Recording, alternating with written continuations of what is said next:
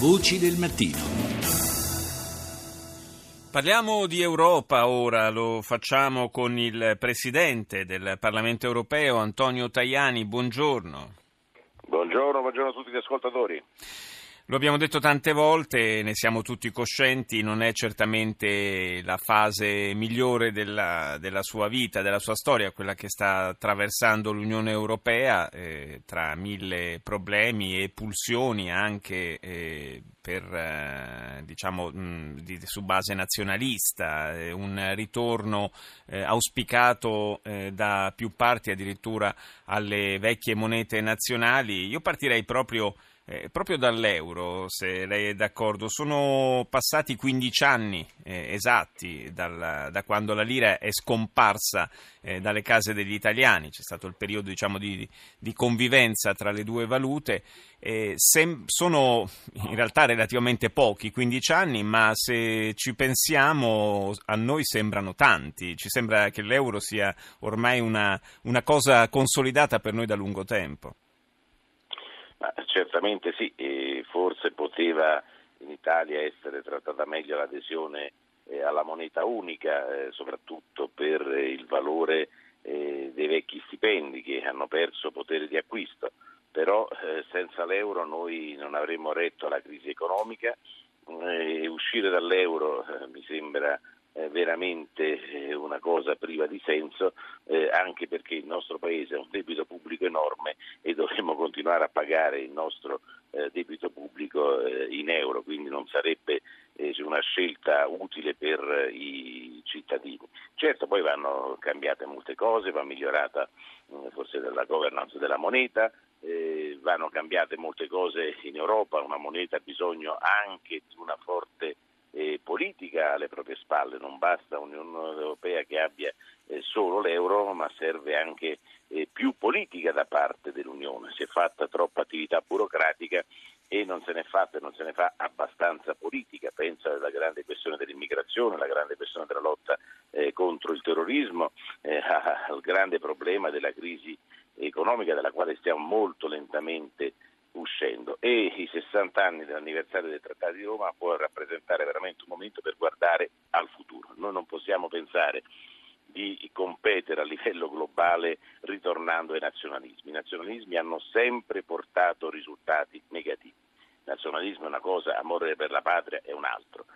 Noi credo che dobbiamo invece guardare sempre con maggiore attenzione ad un sistema che possa difenderci dalla competizione globale nei confronti degli Stati Uniti, della Cina, della Russia, eh, dell'India.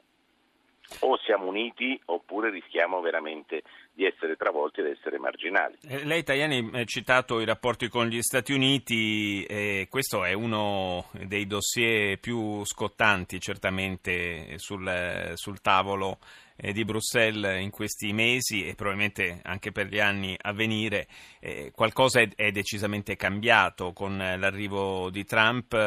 Eh, forse si è, fatta anche, si è fatta anche un po' più di chiarezza, cioè si è sgomberato anche il campo da un po' di, di ipocrisia. In realtà in molti campi Unione Europea e Stati Uniti, al di là delle affermazioni di amicizia e fratellanza, sono sempre stati rivali. Eh, non siamo la stessa cosa, eh, essere amici eh, significa avere anche dei confronti, eh, tutelare interessi diversi ma tutelare anche interessi comuni. Eh, ricordiamo gli Stati Uniti sono il nostro principale interlocutore, sono il nostro miglior amico a livello eh, internazionale, fermo restando che noi dobbiamo difendere i nostri interessi e loro e loro. Eh, siamo amici, non siamo sudditi, siamo amici e siamo interlocutori, accettiamo le critiche, accettiamo eh, i consigli, non possiamo accettare gli ordini ma io credo che eh, anche con il Presidente Trump eh, si debba attendere qualche settimana, già il discorso eh, pronunciato questa notte sì. mm, è, è, un discorso differente eh, da, da, quelli pronunciati durante la campagna elettorale del nuovo Presidente degli Stati Uniti, quindi io credo che si debba aspettare ancora eh, qualche settimana per eh, capire bene quali saranno le scelte della nuova amministrazione americana. Leggendo i sondaggi, mm, ho sotto gli occhi uno degli ultimi che è stato effettuato, eh, quello che, che, appare è che la disaffezione eh, da parte delle opinioni pubbliche nei confronti dell'Unione Europea eh, affondi le sue radici soprattutto, eh, si è, sempre, si, è spesso parlato di lontananza delle istituzioni, eccetera, ma eh, insomma la, la, molla principale resta quella eh, legata ai temi economici, si rinfaccia la, la famosa eh, austerità, un'austerità che peraltro ad esempio non ha portato bene a un paese come la Finlandia che ne è stato a lungo un eh, sostenitore convinto. Ma l'austerità da sola non porta da nessuna parte. Eh, o eh, si lavora riducendo il debito pubblico, cioè rimettendo a posto i conti di ogni paese, e questo bisogna farlo, però con il sostegno di una forte politica industriale, una forte politica a sostegno dell'economia reale, eh, agricoltura, commercio, artigianato, eh, libere professioni, piccole e medie imprese che in Europa sono circa 24 milioni, 4 in Italia, oppure eh, rimettere a posto i conti pubblici, oppure la via dell'austerità eh, non produce alcun effetto. Insomma, eh, bisogna bilanciare il rigore con la politica per la crescita. Rigore sì, ma rigorismo no. Eh, aiuti alle piccole e medie imprese, riduzione della pressione fiscale, eh, riduzione del fardello burocratico, eh, internazionalizzazione delle piccole e medie imprese, tutto questo per creare occupazione. È quello che abbiamo cercato di fare, che ho cercato di fare quando ero vicepresidente della Commissione europea e commissario eh, all'industria, cioè cercare di ridurre la distanza tra il castello di Bruxelles, a volte troppo spesso autoreferenziale, e mezzo miliardo di cittadini ed è l'obiettivo che mi sono posto come Presidente del Parlamento europeo in questi due anni e mezzo in cui avrò la responsabilità di guidare l'Assemblea di Bruxelles e Strasburgo. Oggi il Presidente della Commissione europea Juncker presenterà questo libro bianco eh, sulla, sull'Unione, insomma eh, dovrebbe essere, stando alle indiscrezioni, soprattutto un ventaglio di ipotesi sulle direzioni che eh, si possono prendere per eh, rimettere in carreggiata questa unione che ultimamente eh, è apparsa un po' fragile, un po' debole. E, lei che visione ha eh, del, dell'Europa futura? Se dovesse immaginarsi l'Europa da qui a, a dieci anni, come se la immagina?